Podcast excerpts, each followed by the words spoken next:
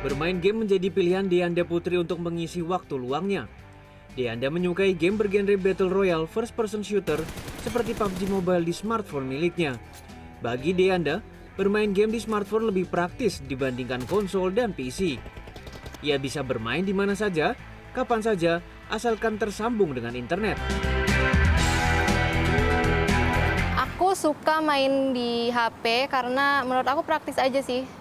Bisa dibawa di mana aja gitu loh, main di mana aja, kapan aja gitu.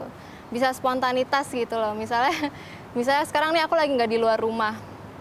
Terus tapi aku lagi lagi nggak ada kerjaan nih, lagi senggang.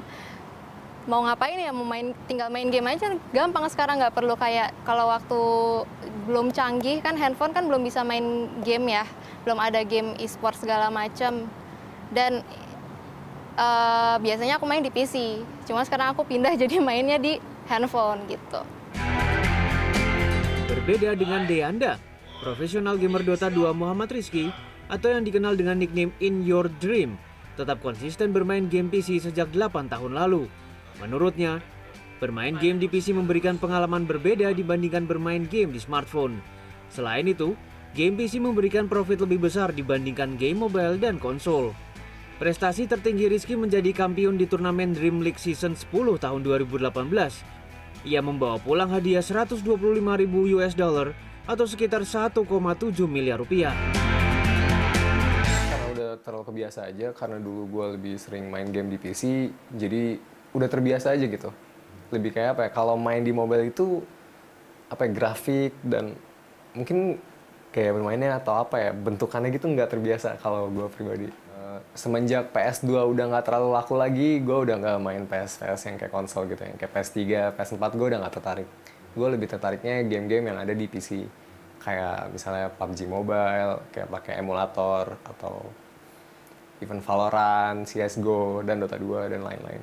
Yeah maupun dari audiens yang mau tidak mau. Menurut pengurus besar e-sport Indonesia, saat ini jumlah gamer Indonesia diperkirakan mencapai 50 juta orang. Dari angka tersebut, sebagian besar gamers Indonesia merupakan user game berbasis mobile. Penyebabnya, game-game mobile lebih dapat diterima oleh gamers Indonesia dibandingkan game PC. Soalnya sekarang ini kan memang zamannya mobile first, artinya memang ya user pasti akan uh, lebih banyak memegang mobile daripada memegang PC. Nah, PC-PC itu saya melihat memang kecenderungannya memang lebih banyak di kota-kota besar.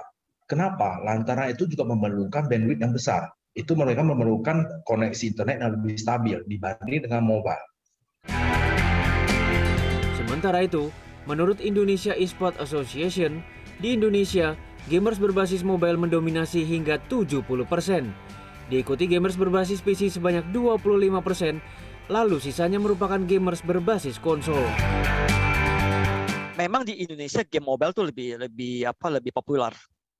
Lebih populer game mobile, ya kan? Jadi nggak cuma Indonesia, mungkin beberapa negara di Asia Tenggara juga sama. Jadi apa memang game mobile lebih populer lah dibanding game-game PC. Nah, jadi uh, otomatis pemainnya juga lebih banyak ya kan, penonton juga lebih banyak. Sehingga penyelenggara event juga pasti akan lebih banyak uh, menjalankan event-event kan game mobile. Karena pasti lebih banyak kan. Game PC memang lebih kompleks dibandingkan game mobile ataupun konsol. Namun baik game mobile maupun game PC memiliki segmentasi peminat tersendiri. Dan tidak sedikit dari para gamers tersebut memilih berkecimpung sebagai profesional gamers. Rio Abadi, Himawan Amri, Jakarta.